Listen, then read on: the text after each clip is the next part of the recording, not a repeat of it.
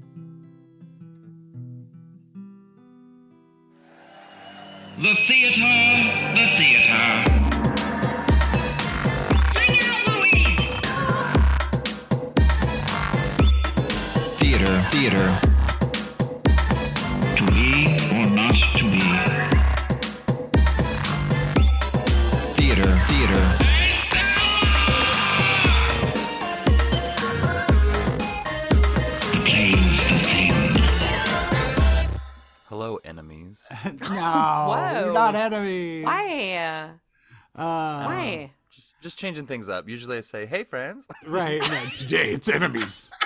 Hello, enemies. Hello, enemies. Hello, my foes, big and small. Um, no, hi, friends. Uh, how you doing today? I'm all right. It's been it's, it's just it's been a shitty day. Um, no, it's it, Hey, it, not Sari. entirely. There's been just been elements of shittiness in it, and it's just maddening. And you know, I'm a little bummed out, but uh, I'm just a little bit. I'm happy to be with you guys. You know, Yeah. Scott, I'm feeling similarly. yeah, Uh, it's been a rough one, but we're gonna get through it together, bud, Um, yeah. Buddy guy. I'm currently like in between shows. We closed Future Tripping. Y'all came. It Mm-hmm. Great meant show. So much it to have you there. We had fun. Um, thank you again. yeah. And then uh I'm starting like I literally have to come up with choreography for something else in the next week. And I'm start and then I've got three guys, one group on, of course. And then like two days after we rehearse, I'm doing another script. I'm doing Natalie's workshop for There Is Evil in Right. This House. Natalie Nicole Very. Dressel. Yes. Yes, and- and I'm playing a completely different character that I'm really excited about. Very which character are you playing? I'm playing the mom this time Oh, around. rad. Okay. And I'm ready. I'm ready. I'm ready. It's gonna Well, be we'll hard, but. I'm ready. I'm. I guess I'm technically. I well, not. I guess I am technically producing that as well. so I was setting up tickets today and sending emails and getting ready for it.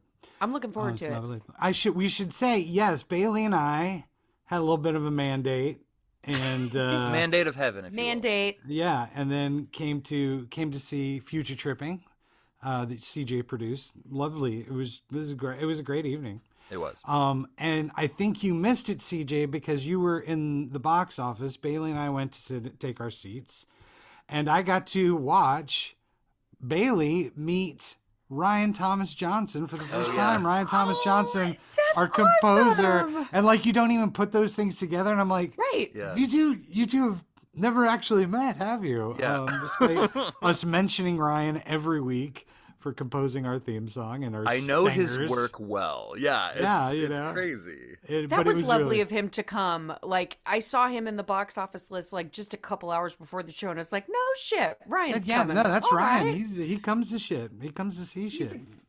You're a good yeah, man, Ryan. He's a good Yeah. man. He's a good man. But that was He it and was just he really makes cool. great and- stingers. The and he best makes of the best. amazing stingers. But yeah, he's just composed music for a film. He just uh, you know, he scored a film and he's got a bunch of stuff going on, working on a band. well deserved. project. Well Yeah. deserved. It was great to meet him. It was super cool. Uh, the, the the creator of our theme song, no less. Right. Uh, he's a great No dude. less. We love no less. Yes. uh, we love him deeply, and now I can actually say that because I've shook his hand, and our DNAs have meshed, Mingled. created bacterias never before. And then we watched a really cool play. Then we watched a and really we watched cool a really play. cool play. And Colin know? Wilkie was there, and the four of us Colin just sat up top was and watched, there. and we had a oh great my god, it was it was great. We were in, It was good times. I like intimate theater. Shout out to uh, Heather Schmidt, who I already reached out to, and I was like, "Yo, we got to work together someday." She's a very talented actress. Uh, it was a very fun show. Thank you, CJ, for bringing us in. Thanks for coming. It meant a lot to see friendly faces. Of course, we you know- literally there was no option. We had to see it. Like it was completely obligatory. You did force if we us. Had not messed up. gone, if we had just blown it off, then we would have gotten Here the we fa- go. Then we would have gotten the face that we're seeing right now. No, of course we were going to come. Of course we're going to support your work. Of course we're going to back you. because we are huge, huge theater lovers and theater nerds. nerds. Yes. And uh, it's a great segue because uh, Great. That's what this podcast is all about. Welcome to Theater Theater, the theater podcast for theater nerds, made by three theater makers from the LA theater scene. I'm Jay Bailey Bertram. I'm CJ Merriman. And I'm Scott Leggett. Cheers to you all. And each week, we get together to discuss, debate, and disseminate the evolutions of the great playwrights by taking a girthy look at three of their plays. I beat you to You the do it, you. Oh, I thought we had a new bit, bit going. Veiny. Nah, we take a macro look. We do it hard. We take a macro look at three of their plays, and this is part three. That's right, it's the end. Three of three of our miniseries covering the works of Edward Albee. I'm going to miss him. I really am. I am That's right. too. Good fun. It's The Pod, or Who is Silvacast? It's good. It's really good. and we'll have an answer to that today. We'll know who Silvacast is. Well, they kind of answer it in the title. That's true. Who is well- Silvacast? The Pod. The pod.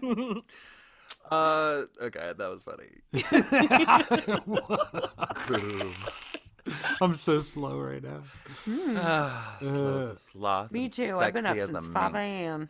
5 Oh, a.m. girl. Yeah, I just can't sleep. I got weird insomnia bullshit. You've been, going yeah, you've been dealing with your weird insomnias. It's all good. I just get up and read Dune or I get on my elliptical. Every dude. Get some steps in. Do you ever read Dune on the elliptical? It's hard. I can read when it's on my laptop Sure. while on my elliptical, but holding a book, it just bounces up and down. It's a bouncy book. Yeah, I can't, I can't, I can't read while working out. I can listen to podcasts and music. Oh. So I do, I do that generally. Generally, that's what I do. Generally. Generally, You that's got what I really do. Tennessee Williams there for a I second. just did a little bit. Um, I was, I was, uh, I was tempted back this week. Tempted back to the south, and I'm like, nope, nope. like, no matter what cool little bastion there is, and there's always cool bastions in the south. There's Hell yeah. Austin in Texas. There's New Orleans in There's Louisiana. Atlanta. There's Atlanta, but no matter what you say or do, it's still the South, and it's its own thing. And I'm not disparaging it. Well, maybe Just a not for you, maybe. Right? No, it's it's not for me, and it's it's a distinctive vibe, and and I enjoy visiting, but I don't want to live there. My parents are moving back to Muscle Shoals, Alabama. Oh, Alabama. That's Alabama, that's where within driving range of my parents' house, so maybe we do a Yeah. road trip. There you go. We'll do. A we'll crash at each hour. other's places. Yeah, that sounds good. Well, sounds I'm like an Edward Albee play waiting to happen. It's so an Edward the Albee play. It's, I'm going back will- to Michigan in like two weeks for Oof. a long weekend, and Oof. that is going to be something. Let me Michigan tell you. Michigan can suck it. I'm sorry. Wow. It's because of my collegial collegiate. I'm just uh, praying for a uh, she thunderstorm, and I'm going to sleep the whole time. That's all. Right. That's it. Thunderstorms been happening in L.A. recently. Talk I about- did see I one know. flash of lightning yesterday. It was that was exciting. nuts. It was quite Reminded me of lovely. It's our Wichita. I was last. panicking. yeah, I know.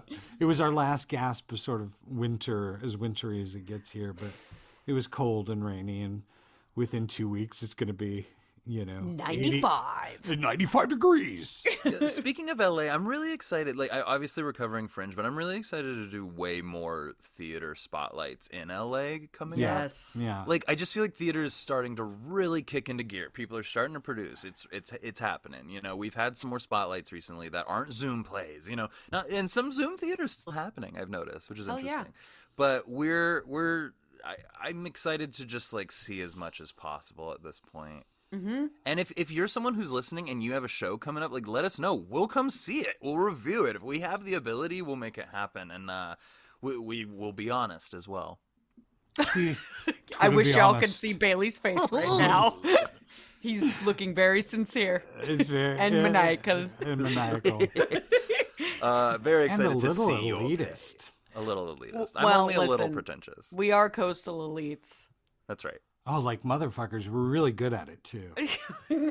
Coastal elites can be poor, right? Oh, yeah. Oh yeah, Then oh yes, yeah. I'm oh, yeah, totally We're even more elite. elite because we're poor. You're right. Right. Absolutely true. Um. Okay. So, do we want to talk about this play? Should we do it? Let's do it. Oh my god, let's. Which do one it. are we doing first? I thought we were doing Gute and then I want want to do Goot because we'll Well, circle okay. back to the other one because it's later in his career. It's two, you know, whatever, whatever. Okay. 2007. So, uh, this is a a nice full length play here. Uh, it's uh came out in 2000. Turn of the century. Turn of the Y2K. millenn. Y2K. Y2K. Pre 9 11. That's always something that. Pre 9/11. I mean, not always that it- it's it is a really important benchmark. It really is. Like I mean, true. the world. It's like history or something. It's like something happened and Now, it was it's- interesting. It is interesting that he wrote it in 2000. It premieres on Broadway in 2002. hmm Yeah. And, And, then I it wins saw it the in Tony. 2003. Oh, really? That's when it was at the rep. I thought Very cool. I was talking to someone about, you know how I told you that cool off ramp series that I saw was The Bug, The Goat, and Take Me Out all in Yeah. the same season? Yeah, that's so Yeah. cool. It was spread out over a couple seasons. My I am misremembering. I saw the crazy goat. how your brain it- crazy how your it brain was while I was in college, Uh, and it was at lie. that location. Fine. But they were just. I'm a Well, it was liar. like the it was like last week when we talked shit. about Eddie Izzard, and I'm like, that's. I've been in Hollywood for a while. I've had some crazy cool encounters with some some pretty amazing celebrities, but that's pretty high up there. Fucking Eddie Izzard, that's hip. And I'm like, I always forget. I'm like, wow, you had a cigarette with Eddie You're Izzard. It's like, hip. oh yeah, I did this. You know, That's I am, pretty I cool. am cool. CJ. You are cool. You are. You are. You're cool. Well, You're cool. We're all cool here. Now I feel like you're patronizing me. no. Um, no. sometime. No. your face your face was so awesome just now. Hey, Scott. Yeah. I'd patronize your store any day. Whoa. Ooh, ooh. Are you coming on me? Yeah. Coming on to me? On two, on two. Don't come on. This is a family podcast. Okay. it? No, it So never has is- been. That's a lie. this play that we're covering, this is it's the namesake of our of our mini series, The Goat, or Who is Sylvia. Uh, this is, okay. Now, before okay, I, I okay, it wins the 2002 Tony Award for Best Play. It wins the 2002 Drama Desk Award for Outstanding Play, and it's a finalist at the 2003 Pulitzer Prize for Drama. Mm-hmm. Okay, so this Okay. right away gets a huge buzz, not only about the fact that it's won these awards, but it, of the content. Now, the way I was introduced to this was was just through lore, right? Like you get, to, I got Yeah. to college and Oh, people yeah. were like, "Have you heard of this play?" Do you know about this play? It's crazy. I'm like, oh, I don't, I don't know about this play. They're like, you have to read this play. And you're like, okay, fine. So th- this was like an early Albee read for me, but I, I think we should tell everyone what it's about. Yeah. Mm, But I, I don't know if they're ready. They're ready. Um, You're ready. it- they're they're they're so unready, and that CJ is having her. I don't think they're ready for this jelly. CJ's Breakdown. 50 something Martin lives a seemingly idyllic life with an award winning career as an architect, upper middle class home, happy marriage with Stevie, and a son, Billy, who they send to private school. Hmm. Needless to say, things start to unravel when he confides in his pal, pal Ross that he is having an affair. Dot dot dot with a goat. with Sylvia. Well, I mean, With that was the thing is that it it's kind of brilliant in in a lot of ways just the idea of it. Because how I was introduced to it, what I, was told was I remember watching like some cheesy entertainment e channel, you know, news like Hollywood's you know, Broadway is freaking out over the- you know, uh, bestiality on Broadway, and it's like, Right. Then once you, because I immediately, as soon as I could read it, I went and read it, and was like, this isn't about bestiality at all. It's this shocking thing that reverberates underneath it, that keeps giving it this energy to talk about what Edward Albee's talking about at this point, which is what are the this is my interpretation and just some of the stuff that I've read. What are the what are the extremes of love? What are the tolerances of love? What are the tolerances of society? What's taboo? What can go too far? And then we add, then he adds a whole nother layer. We start with bestiality. We get a little dose of incest in there uh, as well at some point. point, and so it just becomes this really fascinating and it's and what's so interesting about it is that it's funny and even after you find out what the the hook is it's still funny for a little bit like and then then it goes on especially in that second scene which is so powerful i'm rambling please No, but absolutely, you're absolutely right. And I think something uh, in the comedy part of this is it, something exciting about the comedy of all of this is that this is the first of his plays that I've read anyway, where he's starting to tap into some of the Ionesco wordplay, grammar play, pun. hmm hmm Like kind of some of that is there all of a sudden that I haven't really felt before. I mean, he he does. I mean, he has characters play with things, but he not in this way. Right. yet, he's always right? used uh, all through his career. He's well, early on he's, he uses it a lot, but his absurdism and his specific Albee absurdism, which I Yeah. think is different. You know, I think people want to keep putting that on him. You know, Sure. he's an American absurdist, but he always uses it as a spice.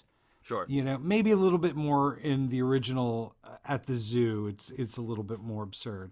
But he always sort of dashes it throughout his work. And in this one he leans on it as the major base of the recipe. And then then just it's like a boxer just like just getting an opponent in the corner over and over again and just Yeah. body punch body punch body punch body punch Yeah. face face face like and I don't mean to say like that he's playing with grammar in the way of like absurdity either like in that way right like the Ionesco way where it's like re- re- repetition and things like that these these characters are very aware of these games that they're playing with language and I think that's mm-hmm. not something that we've really seen before. It's it's human again. I brought this up last episode. His comedy is coming from a naturalistic human place even when it's completely absurd. Mm-hmm. I I found myself reading this and first of all I will say it reminds me when I saw the birthday party in that I still remember moments from this play and I saw it almost 20 years ago.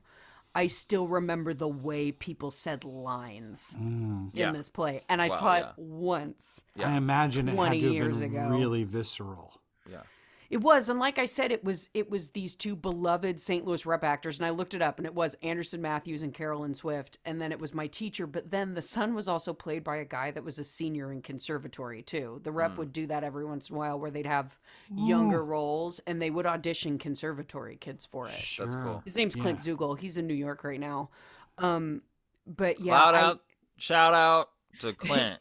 Clint Zugel. Zugel. Clint I- Zugel. He That's was a two cool years ahead of me. Yeah, I'll never Um, forget the name Clint it's, Zugel. it's a very good name. Great. Call Um, him. Let's let's interview him. Let's call uh, him. Call him right now. You got him him on right your now, phone? actually. no, I wasn't important. cool Let's enough to be him. his friend in conservatory. Oh. Um, and I say that on me that I wasn't cool, not on him being mean. Anyway, I, the other thing. I will say to re- go fuck yourself. You know what? I quit. Me too. Um, she she, dramatic, she dramatically rips off her headset. Um, the other thing TJ I'll say has a while bat. reading this, She's coming at me. You guys Well- can't see any of this. while reading this, um, I'm I'm just gonna give it away now. Stevie is definitely one of my dream roles, and it's one of those Sure. scripts where it's so good, and what you said, Bailey, it's so human that I was just like, I just want, I want to just read these lines out lo- out loud right now because they're so good, and Yeah. then just the direction he's doing of of the scene where she and Martin are fighting and she's she's throwing stuff, she's dropping stuff, like it's hilarious. And I remembered it being hilarious live as well. Mm, mm, yeah. But they're having a fight about him fucking around on her with the goat With the goat. that he's in love with. Well, and it, and and and So that's the thing is that as it's starting, and as I did this reread, and I hadn't read it probably since I think I probably read it in 2005 or so, but I hadn't read it since then. I just knew what it was about, and in this read, how again it starts out and it's almost a sketch setup. What if somebody? What if? What if? Dad came home one day and said that he was having an affair with a goat you know, insert comedy here or weirdness here. But th- the way that it, I won't say devolves because I don't think it does, but the way it segues into really deep, heavy, really personal shit. Like, that's the one thing is like, Albee, you know, has had these cathartic, deep, existential fights with lovers or with significant partners. I mean, he was married or at least had a partner for what 20, 20 plus years. I forget his name now, the the sculptor. But anyway, Oh, right. but you th- there's that there's that real the real element too where it's like I'm going to punch you in the balls and I know exactly where to punch you that I just loved. Just Mm-hmm. fucking knocked me out. I love you guys. uh, the name of the play is interesting to me. Who is Sylvia is from The Two Gentlemen of Verona. It's Oh, That's right. right. a That's right. That's right. I believe. So it's I'm reading this, so this is not from my brain, but Proteus sings this song trying to woo Sylvia, and it's just called Who is Sylvia? But her Sylvia, I believe, is S I L V I A. Oh, And this is S Y. Well, in I don't know old if there's a English, difference. Oh, Y's and what is. I's and they're interchangeable. Yeah, all right. All right. Uh, but it's uh, an earlier work of Albee that we discussed in 1982, "Finding the Sun." Uh, he he references this song a few times, apparently as well. I haven't Oh. read it, but that's kind of interesting. So he must like it. But it's also funny to like this reference to a song from Shakespeare, but then also another play of his, "Who's Afraid of Virginia Woolf," is that song uh, "Who's Afraid of the Big Bad Wolf?" Big Bad Wolf, or you know whatever Yeah, it is. yeah. Uh, added with Virginia Woolf, as, and that's the punchline, right? That's the joke. Um, and I, I. I don't know. Maybe this is less interesting than I think it is, but I, No, for no, some reason, the choice to do this is Yeah. Maybe it's very American. It's pop culture-y. It's it's poppy. It's Warhol-y It's like to be sub like it's like sub pop culture. referential. Because now we're like reference culture max, ultra, uber, and I Mhm. feel like America has always kind of had a little bit of that. it's Sure. it's definitely a good title. It's Yeah. it's it's a great title. Um I have things to say, but it's once we actually get into the play. No, go for it. Dive Um, in. We're into it. Yeah, I we're will in it. We're in I will it. like the first moment. I mean, when I went and saw the play originally, I knew nothing about it at all, which is definitely a way to see this play, which makes it fun. And I've kind of been into seeing plays and movies that way lately, anyway. But this time around, reading it and knowing when what happens, literally we're 10 pages in and she notices a smell on him and i was like oh my god oh my god here it goes like he i i Yeah. i didn't remember there being this hint at the beginning and then him just straight saying out front i'm having an affair with a goat her name is sylvia Yeah. like and Yeah. that's like 15 pages in and i'm Yeah. like what and then ugh. And well, and then her reaction to that. You told me. You said it to me. You looked me in the eye this morning and you said it to me. And it was so crazy that I just had to laugh, that it was a joke. Um, yes. And another big point I want to make is Martin keeps talking about the thing that he's most in love with with Sylvia are her eyes. Have any Mm. has anyone ever looked at a goat eye? Like everyone Yeah. Google Crazy. goat They're- eyes They're, now. crazy. Yeah. It's They're almost like a bird eye. fucking eyes. They're bird eyes. Like they're, it's like insane. It's like the most terrifying moment in The Witch, that movie, The Witch. Yeah. It's those close-ups of the of the goat, and you're just like, what? It's madness. It's madness in those eyes. That goat has a name, and I'm trying to remember what it is. It's like It does have a name. I can't remember. Black Gary or I've something. only watched it twice. I do like Weird. that I'm gonna look film it a lot. Um, I also loved the little I usually when authors or playwrights reference themselves, it makes me roll my eyes. But they had that whole exchange Black between Phillip. Black Phillip. Oh, that's right. That's, That's right. Black it. Yeah, I actually right. have Phillip. seen that scary movie. Um but when Was it he scary? for me it was. I'm a wimp at shit like that. Um the, the scene between Martin and Ross where Martin has confessed to Ross that he's having an affair, but they keep talking about like he says, "Well, he's always been faithful to Stevie."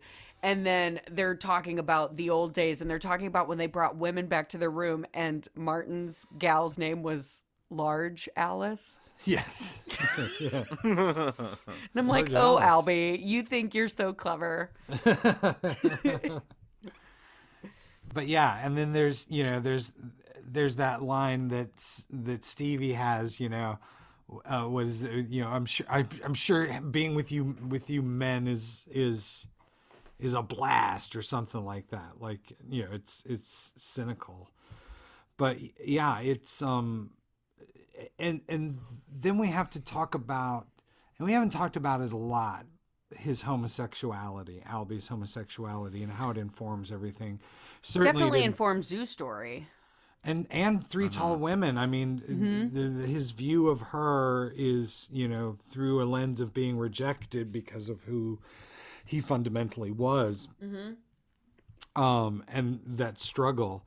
And in here i think he he's he's i think it, you can feel that it's something that is obviously weighed on him you know 2000 we still don't have marriage marriage between same-sex couples still isn't legal when he writes this. Right. we're a few years away and you know the the idea that he's that he's questioning what is taboo that he's questioning what is acceptable in normal society and the the shadow that has loomed over him the majority of his life for being gay uh, i imagine it was really fed into what what he was doing. And the, a lot of the anger there's a lot of anger in in all of his writing but you could feel it in here as well. There's a lot of love being expressed but i think there's a lot of anger as well. I saw Albee a lot in the sun, to be honest, where like, you know, Albee talks about he was he was experiencing that part of himself early, very like at twelve or thirteen. Um, and the son is comfortable about being out, but then you have the parent figures that they really don't like it at all and hope he'll just grow out of it. So Yeah. like I thought that was interesting. He, the son reminded me of him quite a bit. Uh, that actually is a good lead into this question I had. Did y'all see the subtitle to the play? Yes. Let's Read talk it. about that for a oh second. yeah oh yeah yeah yeah The subtitle to this play is so it's Edward Albee's The Goat or Who is Sylvia? And then in parentheses, notes toward a definition of tragedy. mm-hmm Now, something I found that is interesting is that the original Greek definition of the word tragedy is goat song. What? Mm. And this play maintains Aristotle's like poetics, six elements of tragedy and three unities. And That's it's so basically like nerdy. following Greek tragedy to a T Uh-huh. in the way that it's formatted and like set up. And it's playing with the Dionysian bestiality thing as well there, right? Sure. And so uh, and they even literally reference the um the Oresteia play, the uh, Eumenides. Mm. Oh yeah, yeah, yeah. He said, "Oh, maybe there's a flapping of wings," and he goes, "There's probably just the Eumenides." What? Yeah. they move Yeah, on. right, right. I love it that Albee was a theater nerd too. That's he was a No, total it- theater nerd. and, well, and and and a philosophy nerd too, because then you get into these sort of layers of philosophical discussion. So Ross's relaying of the of of the truth to Stevie. So we should say, and if you haven't read the play, well, you're lost now, what are you listening to this for? right? Why are you here? Uh, but so no, it's fine. You learn so, something. so Martin confesses the affair to Ross, their best friend, the couple's best friend, and his best friend. And then Ross feels compelled to write the letter to Stevie, the wife, to go, Your husband's fucking a goat. And there's there's kind of um this this, sort of what is the truth fundamentally uh, a, an objective good? Is truth good? And if he doesn't say anything, then what happens? Does Martin ever confess? Does it just go on? Um, what happens if that doesn't happen? Like, because it kind of goes by, like you don't really think about it in those terms until until you sort of dive into it. But this is all based on Ross going, "Holy shit!" And why does he write a letter? Why is it in script? Why doesn't he call her and just tell her? Um, all these things are like just sort of interesting levels that that Albee adds to it that become these slightly absurdist things. You guys are. you I'm both thinking are- about the letter. I'm like, I don't know. It's kind of like why I ha- like to have hard convers- conversations via email because I can type it and read it, say Right. the right thing. But yeah, I'm ma- I'm trying to make up too many excuses. I literally dealt with that today, CJ, where I knew I could have a conversation in person, but I was like, I need to really measure what I'm saying. Yeah, well, Yeah, sometimes, you're sometimes like you do. worked Yeah, up, and absolutely, it's yeah. not a good idea. Correct. Um, uh, yeah, I I will say. I um, will say it too. Uh, I'm gonna say it, but I will say, I'm and gonna I'm say gonna it say it right now. I'm gonna say it too. Um, if my significant other was fucking a goat, fucking a goat. I would want to know. I would want to know too. I would like to know. I- for sure. like health reasons, for like just for just moral for reasons, like for like you have a venereal mind. disease that we can only Yeah. attribute to livestock. I Yeah. mean, listen. oh, I could get really graphic, but I'm not going to. Please. Never No, mind. no. I Please, mean, we do it do all the it. time. Yeah, we Go It's for bad enough sleeping with someone who's uncircumcised. I don't want to sleep with someone who's. I'm not saying it's bad. I'm not saying it's bad. It just takes extra work. That's what I'm saying. here's the thing. All right, I'm not saying it's bad. here's the thing. What? Tell me. It. Here's the thing. Watch a YouTube video. cut this out. Watch a YouTube video. I'm just kidding. I don't a, even. a YouTube video about circumcision or about I'm. I don't wanna circumcised. circumcise I'm circumcised. I don't even know what I'm talking about. I'm circumcised. I, I don't know what I'm remember. Okay, every so moment of my circumcision. I do Does that freak you guys out? Yeah, I me too. remember Wait, every. I remember. I remember every moment of my circumcision. Yeah. Did you get it done last year or something? No, when I was yeah, but a but a weeks old. But I recall Yeah. it. As a matter of fact, it triggered my memory, so I have memory from that point on. That's I remember my first being original memory. born, and then how much after? I Uh, here are remember some- being in utero. Yeah, same. Um, I leave it all in. Triple it. Here are some Dude, famous. I wish we could just put on CJ's face right now. real It's- quick, real quick. shock.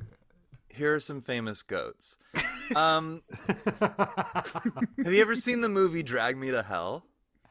Drag me No. to hell. It's a Sam Raimi horror flick. It's Oh, actually like yes. his Yeah, yeah, last yeah, yeah. major picture. Yes, yes. And except for uh, now, it's been like ten years since that movie, and now he's finally got Multiverse And that movie was supposed out. to be his sort of comeback. It was supposed to be his comeback, and and low budget horror, and it kind of went away.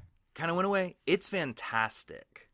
It's really fun and weird and silly, and there's absolutely a goat that gets possessed, and it's amazing.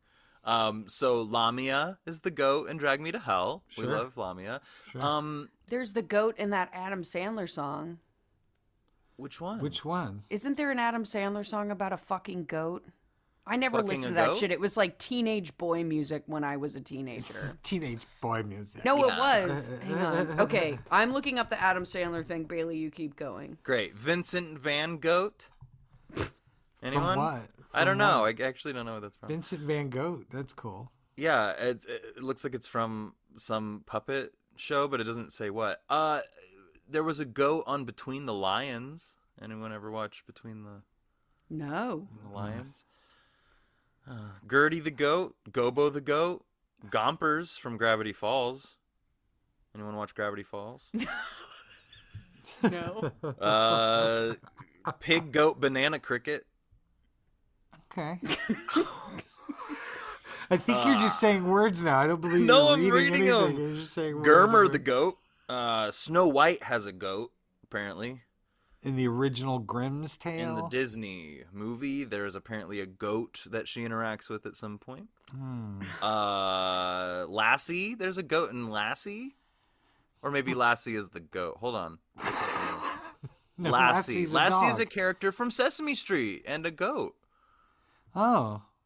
And the episode that Lassie was on was called "What's the name of that song?" Whoa! CJ, did you find out what the name of the song was? It's literally called The Goat Song, and it is about a goat tied up in the back of a pickup truck that an old guy beats all the time. Okay, And then that's horrifying. I don't know That's anything about that. But That's let's talk about the fact that the name of the episode that the goat appeared on of Sesame Street was called What is the name of that song? While we were waiting for CJ to find the name of a song, while also Who is Sylvia is the name of a song. It's also a question asking about a goat. Circles on You're circles. welcome, everybody. Fibonacci sequences. it's all Yep. one thing. There's even a music video for this goat song thing. I'm not gonna watch it. We 'cause should fuck probably Adam Sandler. put it on right now and do a reaction. It looks like a million verses, so like it could be really long. Guys, this play premiered on Broadway at the John Golden Theater in 2002 and it closed December 2002, so it only ran from March to December. Huh. But 309 performances. Uh, that's pretty solid. 23 previews. David Esbjornson directed, uh, and it had Mercedes Ruehl, who we love deeply, one of my favorite actresses, Jeffrey Carlson, Stephen Rowe, and Bill Pullman, Pullman. as Martin. Yeah. Oh wow! My Okay. guy. Well, and as I read it, I'm like, this is perfect casting for both of these roles. Yes. And I'm wondering if, how much if he wrote any of it for either of the actors. I can imagine se- sections of it were written for Mercedes Ruehl. Like, there's just her comedy is like infused into the dialogue. It's Yeah. really fucking cool. I wish Pullman's career had done more things, and like especially like I know, but it's sort of that's that's what I mean is like he has Independence Spaceballs. Day. Come on. Uh, okay, but that's kind of the end of it, right? Nah, he had all. He was in a whole bunch of stuff. I mean, No, he has a better point career is than I've had. later in his life, y'all. I'm not saying he didn't have a good career early on. I'm saying Spaceballs, and then he does. He's like the the the the other guy in Sleepless in Seattle. He's like the the Oh, boring, that's right, he is. Yeah, boring yeah. fiance in Sleepless in Seattle. He's he's in While You Were Sleeping with Sandra Bullock, uh, and then he does Casper, Independence Day. He does that frickin' Lynch movie. Casper's a great. Oh, film. Lost Highway. I love Casper deeply. He's fantastic in that, and I was like, that's why I was a big Pullman fan. He does Lost Highway, uh, and then he's in like Lake Placid, which is a And then it's like. That's it's a cool fine. little flick. That's a And then, cool like, flick. movie. But then, like, what else has he done? Like, what was the last thing? that theater. he He's been doing theater. Well, that's good. Independence Day too. boring, stupid, boring, bad. Well, you weren't in it. You're right. He was in that 2004 um, Grudge. Oh, Jesus. He was in. Um, I'm trying to think. Of, there's like bigger stuff he was in. Well, he's in like American Ultra in 2015, which got some love because it had Jesse Eisenberg. Uh, Yeah, Independence Day Resurgence. Jesus. Uh, n- the Equalizer 2. Great. Good job. I'm He's sure in Dark cried all the way to the Waters. He's in Dark Waters. Yeah, he's done some TV. He was on Halston. He was on The Sinner. Oh, I forgot he did The Sinner. He's had a little career. My point is he should do more. In 2009, he did Oleanna. Uh, Oh, in all right. 2019, he did All My Sons at the Old Vic. That's pretty All cool. right, all right. As Joe Keller. That's pretty rad, actually. Uh, okay, we love Bill Pullman. There was also a production, the European premiere at the Vienna's English Theater, uh, had Lawrence Lau and uh, Jurian Hughes. Um, and then it, uh, oh, there was a, UK run in 2004 starring Jonathan Pryce, Kate Wow. Fahy, and Eddie Redmayne as Billy. so he was young. He was probably like 16 or something like that. I yeah. got problems with Eddie Redmayne. Yeah, we all do. Fuck we Eddie do. Redmayne. We all do. Um, no one. No, that's not true. A lot of people love Eddie Redmayne. I have never seen a performance of his where I walked away and was like, hell yeah. Like, I think he's all right in Les Mis. I don't think he's great in anything else. Um, the only thing I really like him in is My Weekend with Maryland, with Marilyn, where he plays the. Oh, sure. uh, I think that that's a really well done film, and But he's not the lead. Thank God. no, he's not. I'm just saying that's what I like. That's the movie that I like him in the most because I Yeah. I believe him the most. Also, he's in that third Fantastic Beasts, right? He's like the lead of those movies. He's Yeah. in all of them. But the it's first two are so boring. I just rewatched them and I was like trying Are you so rewatch them so we can get ready for our, our our viewing party of the third one? We should, yeah. What the worst we're gonna do is take some gummies and go to a movie and eat popcorn and watch. I mean, it movie. sounds great. So, uh, a new production uh, on the West End in 2017. Oh yeah, who was in that? That was it was directed by Ian Rickson and it had Damian Lewis. Interesting. That's right. That's right. I did read uh, about this. who I guess most people would know from uh, Homeland. Homeland. Yeah, yeah. I'm trying to think he's of been- movies he's done more recently. He's Helen McCrory's widower. Um, he was married to Sure. Helen McCrory for a long time, but He's no, he Billions. was in. He was in uh, Band of Brothers. He was in. Um, He played Steve McQueen in uh, Once Steve Upon a Time McQueen in in Hollywood. Once Once Upon a Time in Hollywood. Um, oh, okay. Yeah, he's worked for. I mean, he's been around. He's had like two or three TV series. So Anyway, it had uh, Jason Hughes, Sophie Okonedo, and uh, seemed to uh, do well. By the way, this lost the Pulitzer Prize to Anna in the Tropics, which is an awesome play that is being done right now at A Noise Within.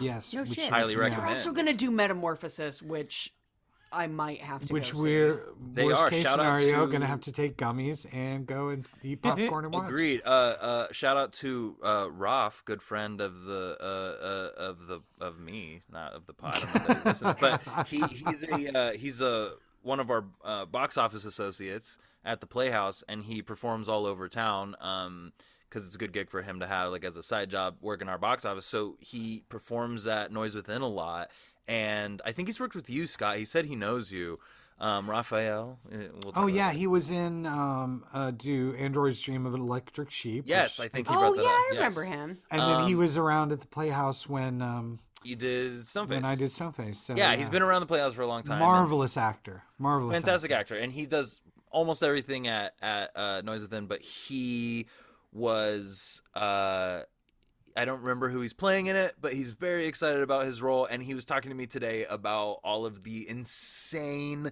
union rules, equity rules that come with the pool. Oh yeah. Oh, like yeah. the temperature has to be a certain way. The the the way that you uh, I clean it has to be a certain way. It sounds great. I worked backstage and run crew for that show when it was at the Rep my senior year. yeah. And yeah, we had it was like two hours before and two hours after the show, just cleaning the pool, setting up the heater, That's crazy. all that shit. And then it sprung a leak halfway through the run and leaked into the black box theater in the basement. Like it was all kinds of crazy shit. That's nuts. But it's a cool show. Woof. Uh, all right, what else, y'all? Y'all, y'all got anything else? This this play is great. I think everyone should check it out. I know it's it's it's weird material, and I know most people have kind of heard the whisperings. I don't think you really understand why it's such a good play until you read it, though. Yeah. Um, I've never seen it, but I have a story. When I was going to Wichita State University, the first semester that I was there, I wasn't able to audition for anything because I had just I had decided pretty late to to transfer. And when I got there, they had already set the season, so I was like, great. And I helped out and did whatever I could. But they were doing the goat, and I won't say any names. I won't say anything about it because I don't, you know, I'm sure people listen to this podcast. But this is the thing: it was Wichita State. You can, if you know, then you know. Uh, the woman who was directing it was somebody who I considered. I don't want to speak for anyone else to be a complete loon and this person um uh uh wrote like uh, uh, it doesn't matter. Okay, this person wrote this person wrote their dissertation on like to become a doctor on uh, how psychedelics work on the minds of actors. So an interesting person, a Oh. I want to take that workshop though. Nah, it's yeah, like a three day, if a I wanna three be day the workshop. Let's do acid that's about it. mushrooms and X and see what happens when I do this. sure. When I do this Edward Albee play. And so I was like excited to work with this person. Turns out not. I, wa- I shouldn't have been. So that that's all I'm gonna say. But the point is that they were doing the goat, and the guy who was playing Martin was who everyone considered to be like the ultimate dude. They're Uh-huh. like, this is just the guy. He's just so good. You're gonna love him. I met him like one or two. T- I didn't have any classes with him, so I met him like one or two times, and I was just like, "Oh yeah, he seems okay." Like, but people were like, "No, he is gonna be like the next big thing," and I was like, "Okay, right, sure. 'Cause He's the best in your Wichita department." Yeah, exactly. Like, good job. Okay. Um. P.S. I'm just gonna say it. Wichita Th- State Theater Department, garbage. Wichita State Musical Theater Department, okay. Uh, Wichita State Opera Department seems great, isn't? Um, okay, so um, seems like one of the best in the country. Kind of stupid and bad. Um, okay, but my point is that they were putting it up, and opening night comes around, and excuse me, it was final dress comes around, and the guy playing Martin, whose name escapes me, and I won't say anyway, I guess, just doesn't show up. and they're like, "Oh, what's going on?" And they're calling him, and they're freaking out. And they're like, "What's going on?" And they're calling his roommate, and they're doing all this stuff. His roommate goes back home, can't find him, don't don't know what's going on. They start like calling hospitals. They they start freaking Oh, out. They're calling everybody. They're like, "Where is this dude? He's not there." It's opening day. They haven't seen him all night. They don't know what's going on. The the day is passing and it's getting closer and closer and the show they have to cancel opening night. and the next day, the next Monday, whatever, he shows up to school. And he's just like, "Yeah, sorry, I I couldn't do it. Like I was just I just I could you know, I didn't I wasn't ready or like whatever." And left and like dropped out of the school. And was Whoa. and turns out i guess he had had like a sort of like a bender weekend and just like decided he didn't want to do it anymore and, Oh like no. there were people who st- sort of gave him the weird like you know the heath ledger joker treatment of like the show drove him crazy and i'm like i don't think so right. because this play is not that kind of show where you need to take yourself to a place of like legitimately like almost killing yourself because you love a goat so what much if he kind of thing. You know what I mean? tried fucking a goat and it freaked him out so much he had to quit? In That's all how honesty, the goat felt. in yeah, all what's going on back there? We were in Kansas. These things do Uh, happen. Sounds Um, like a Friday night to me. Oh, yeah. Go cow, cow tipping and go go. backing. You ever go deer spotting? Guys, we should put a trigger Deer warning at the top of. You ever go deer spotting? You drive out your truck in the, in the woods and you take a, a spotlight and you shine it into a deer's face and it stuns them. Okay, It's a real thing. I Deer know. spotting. this is the best podcast ever. It is. This is really good. I'm really proud. proud of No, I all of mean- play to get through. Yeah. Well, I don't I don't want to get too deep into that, but let's start let's start on it because I think we've been recording like a half hour at this point. I think we can get into it. This is the deal. Yeah. Okay. Let's hear it. We've brought it up on the other two episodes that Albee also went back in 2007 and he took a play, his first ever play, and he decided to insert a first act to it. Uh huh. Not a second act, a 1st Uh-huh. act. He was like, this needs backstory, which I would argue the best part of Zoo's story is that you know nothing about these two men. Right. I think that's the best part. So I want to hear y'all's takes. I've kind of already given mine, but we're going to cover real quick what was called Peter and Jerry is now called At Home at the Zoo, but technically we're really covering the first act, Home Life. CJ, break it the motherfuck down. CJ's Breakdown. Book publisher Peter is reading at home when his wife Anne walks in needing to talk to him about something. Their conversation my cat. Their conversation ranges from secret, secret double mastectomies to foreskins growing back and finally landing on their sex life, which Anne is bored with. Peter ends up going to Central Park to read. Could also be considered as Act 1 of Peter's Day of Uncomfortable Conversations. Yeah. Yeah. Hey, CJ, that doesn't look like a cat. Are you sure you're not hiding a goat? Goat. oh, CJ. Um, oh, no! She's no, it's my old love. cat. She knocked over a soda bottle. Sorry, y'all. Uh, so I, I don't think it needs this first act. And CJ, you said you had looked through the the, like the second act of the uh, at home at the zoo and realized that there had been some changes, right?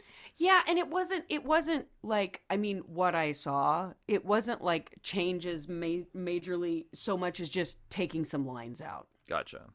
But it could have been rewritten in some spots. Yeah, none of us. We all decided because we had already read Zoo Story and covered it. We all re we all read Home Life, which is the first act, which cannot be produced alone. Uh, which is weird that it even has its own title because you can't produce it alone. It's like don't Right, Why does, it, why does it exactly. need that? Mm, I think it's probably a good scene for acting class, but Sure. like, yeah, seeing it alone, eh. What Yeah, I, like you what would I never need that.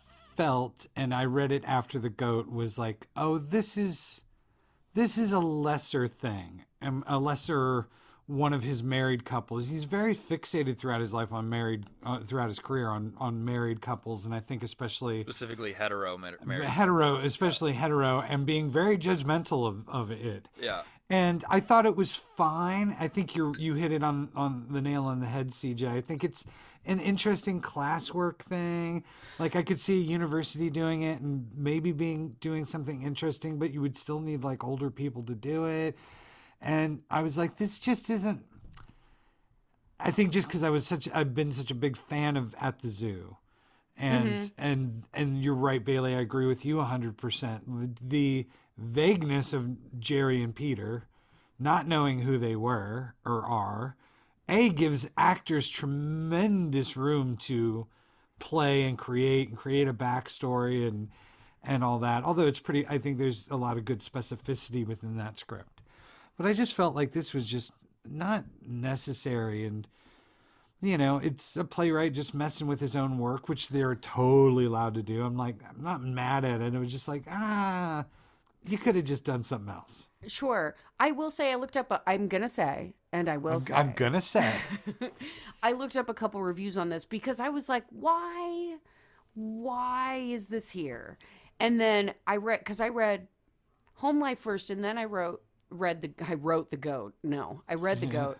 Um, and a theme that I'm seeing in his stuff, in the stuff that we covered at least, is the idea of a person that is content with their life and how things are going.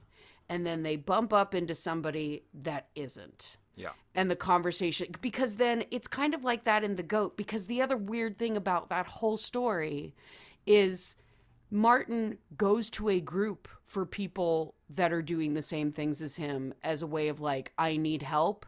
And then he discovers, nope, I'm not unhappy. There's nothing wrong with me. I've never Sure. been happier doing this.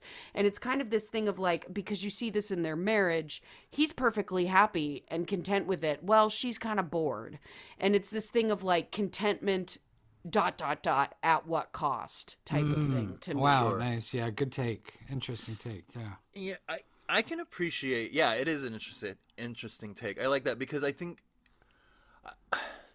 I can appreciate this play as a whole. I actually can. I think if I didn't know Zoo Story, the Zoo Story, I would actually appreciate this play as a whole. I think in some ways.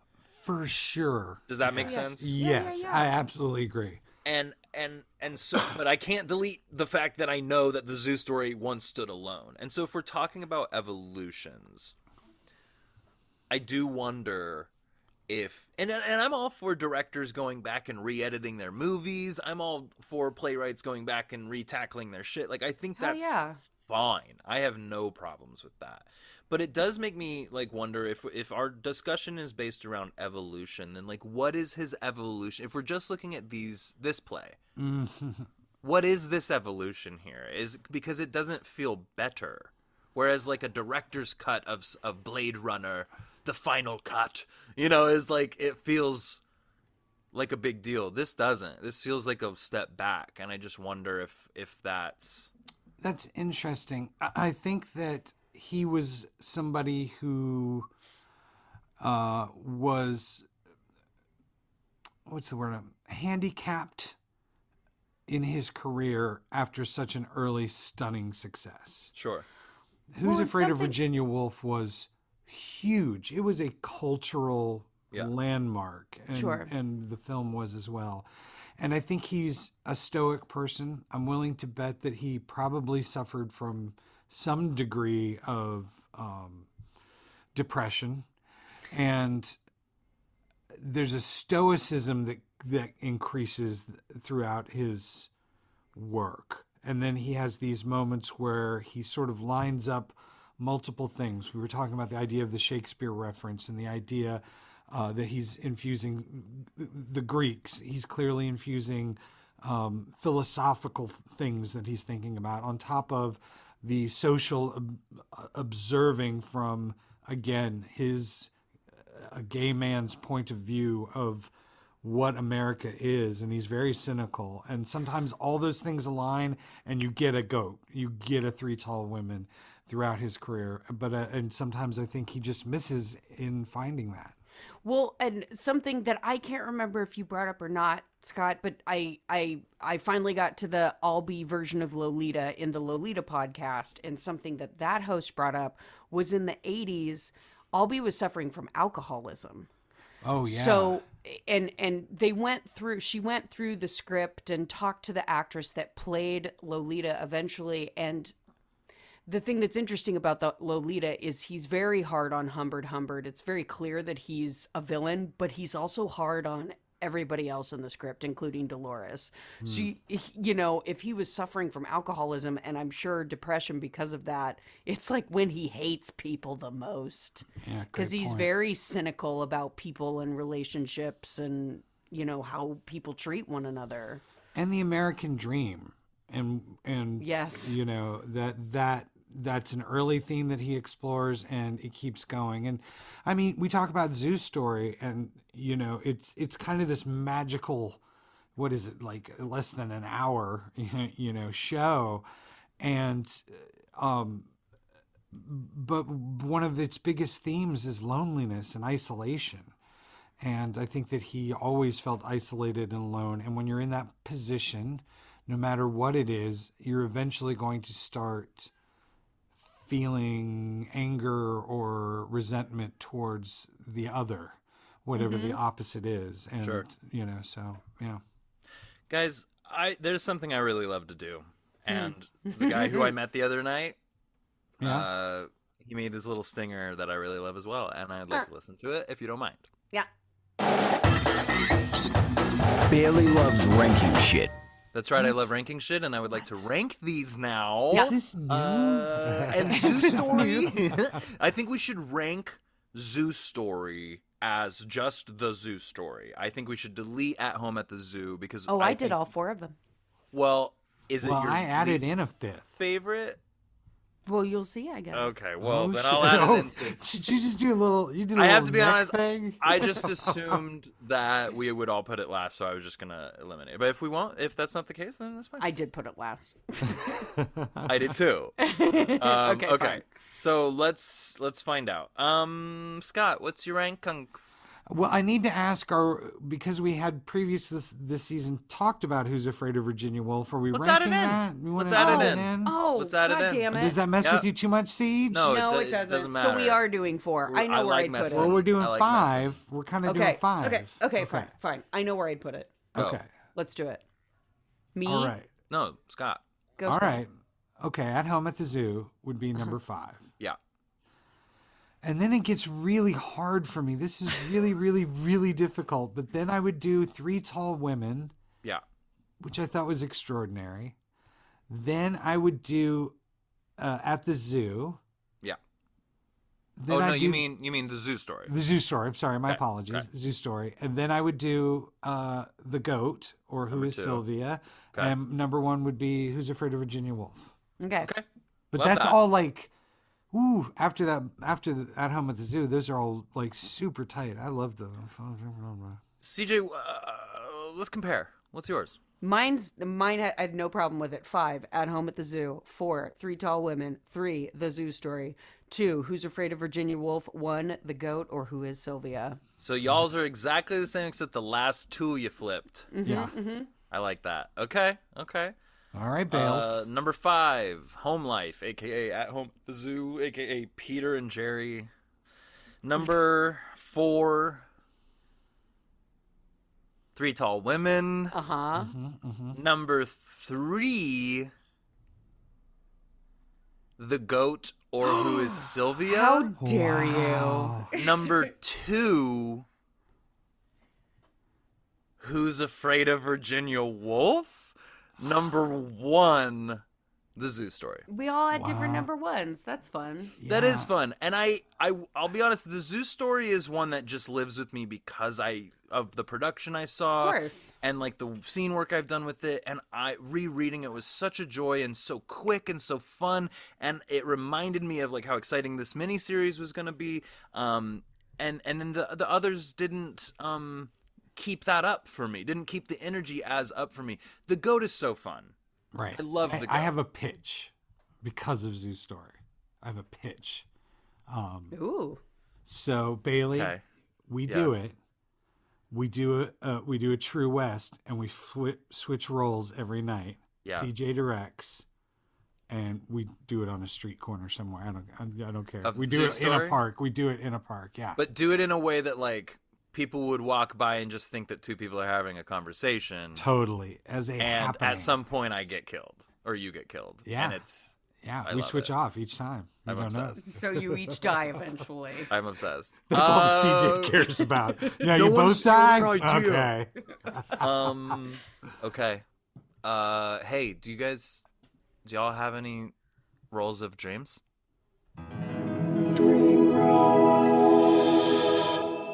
Sorry, I meant I meant dream role. Oh man, do I? Yeah. Yeah, I do. Okay, tell me them. Tell, tell them to me. I'll One go of the first. characters. Yeah. Uh, Jerry, Yeah, Jerry. B, Yeah.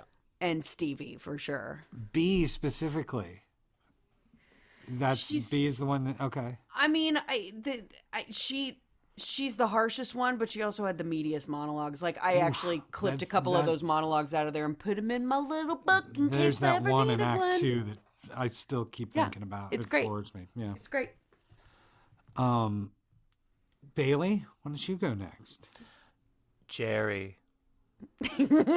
also Martin. All right. Also, I'd like to direct, maybe someday. Who's afraid? Hmm. Who's Yeah. afraid? Who's oh well, I also have to remember Martha from Who's Afraid if we're talking about that too. Yeah. I mean, I guess George in theory, you know, later in my life, but I, right now, I don't have any desire to play a role in that. I want to touch it in other ways. I'd I want to kill to play fondle it. Martha. Well, I'm a lot fucking older than you, and Hey. I want to play George. Yeah.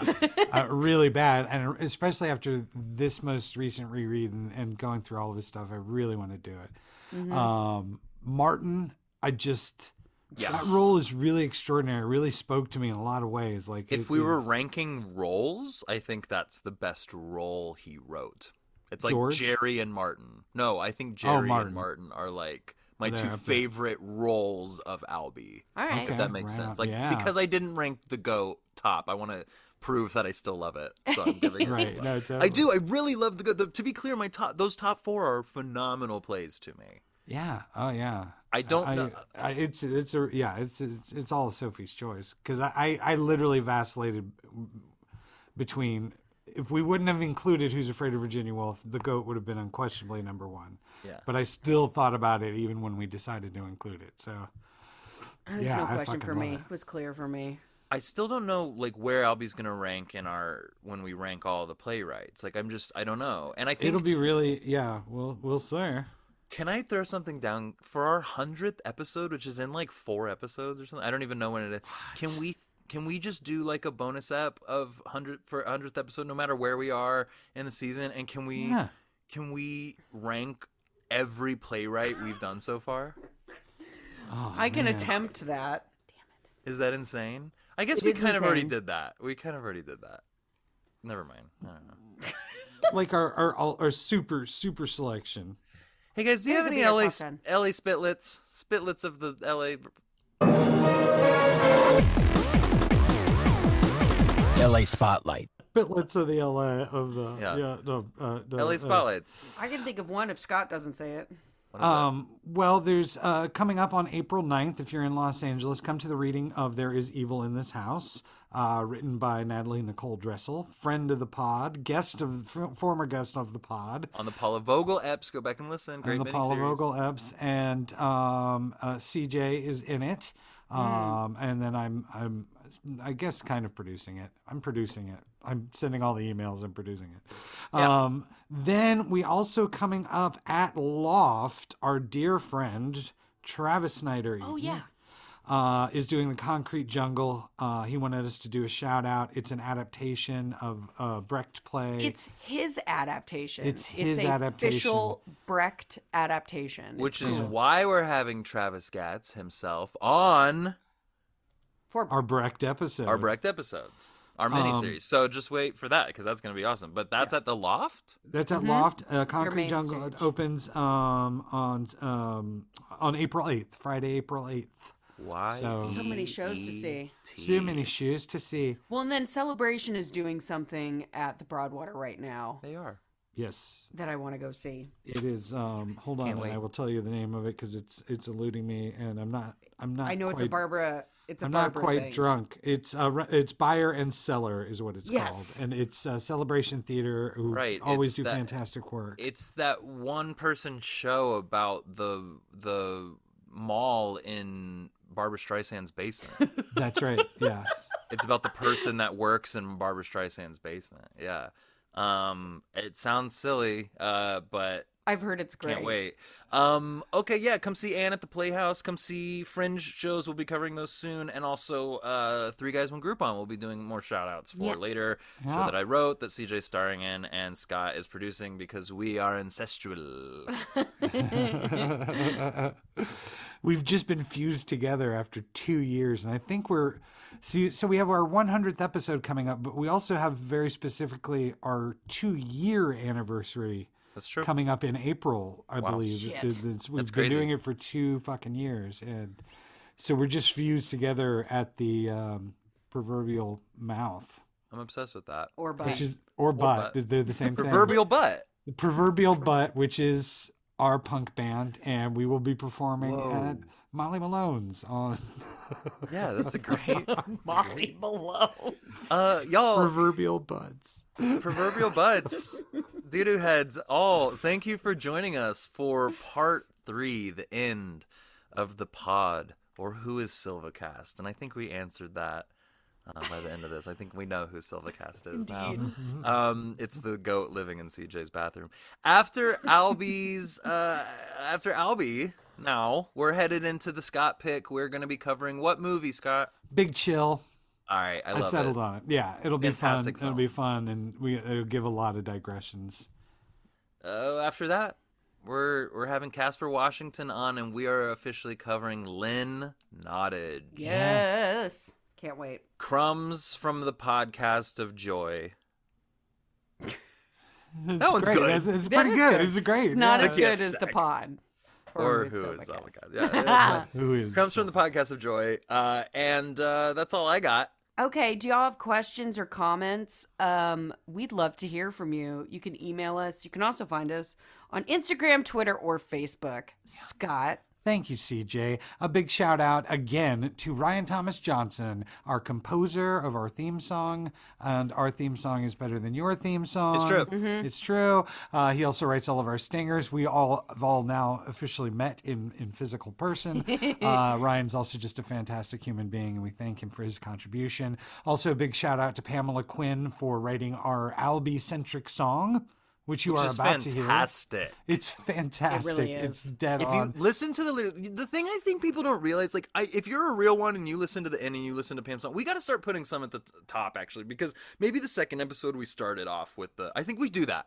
I think for the second episode or third episode, we should start the podcast with her song, or at least the opening of it, so that people remember, because her lyrics are always like fucking on point So on thematically point. to Yeah. what we're talking brilliant. about. That's 'cause she's, she's genius, and that's why we love her. Um, and she's a frequent guest and all of that. That's right. and um, and finally, a big shout out to the Pulitzer Prize winning playwright Annie Baker, who writes every single one of our episodes and doesn't even know it. One day, Annie Baker, we will buy you a beer. We sure frickin' will.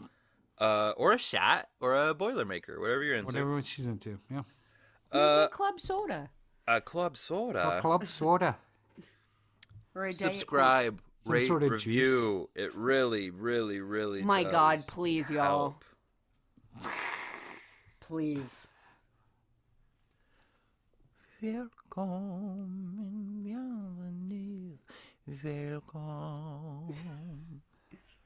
CJ and Scott are my best friends. Velkommen, bienvenue, velkommen. On cabaret, on cabaret, to cabaret. I love. Little Later, English everybody. there on the end. Yeah. Bye.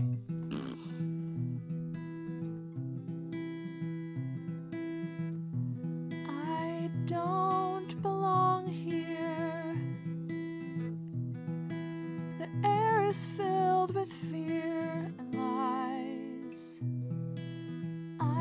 get the jokes. I've never been too wise. The sun will start to rise. I feel like I've been here forever and ever and ever and ever. I can't hold my drink. We've been lying forever and ever and ever and ever. About this. This must be some kind of hell. Wake me up. Wake me up. Wake me up when it's all over.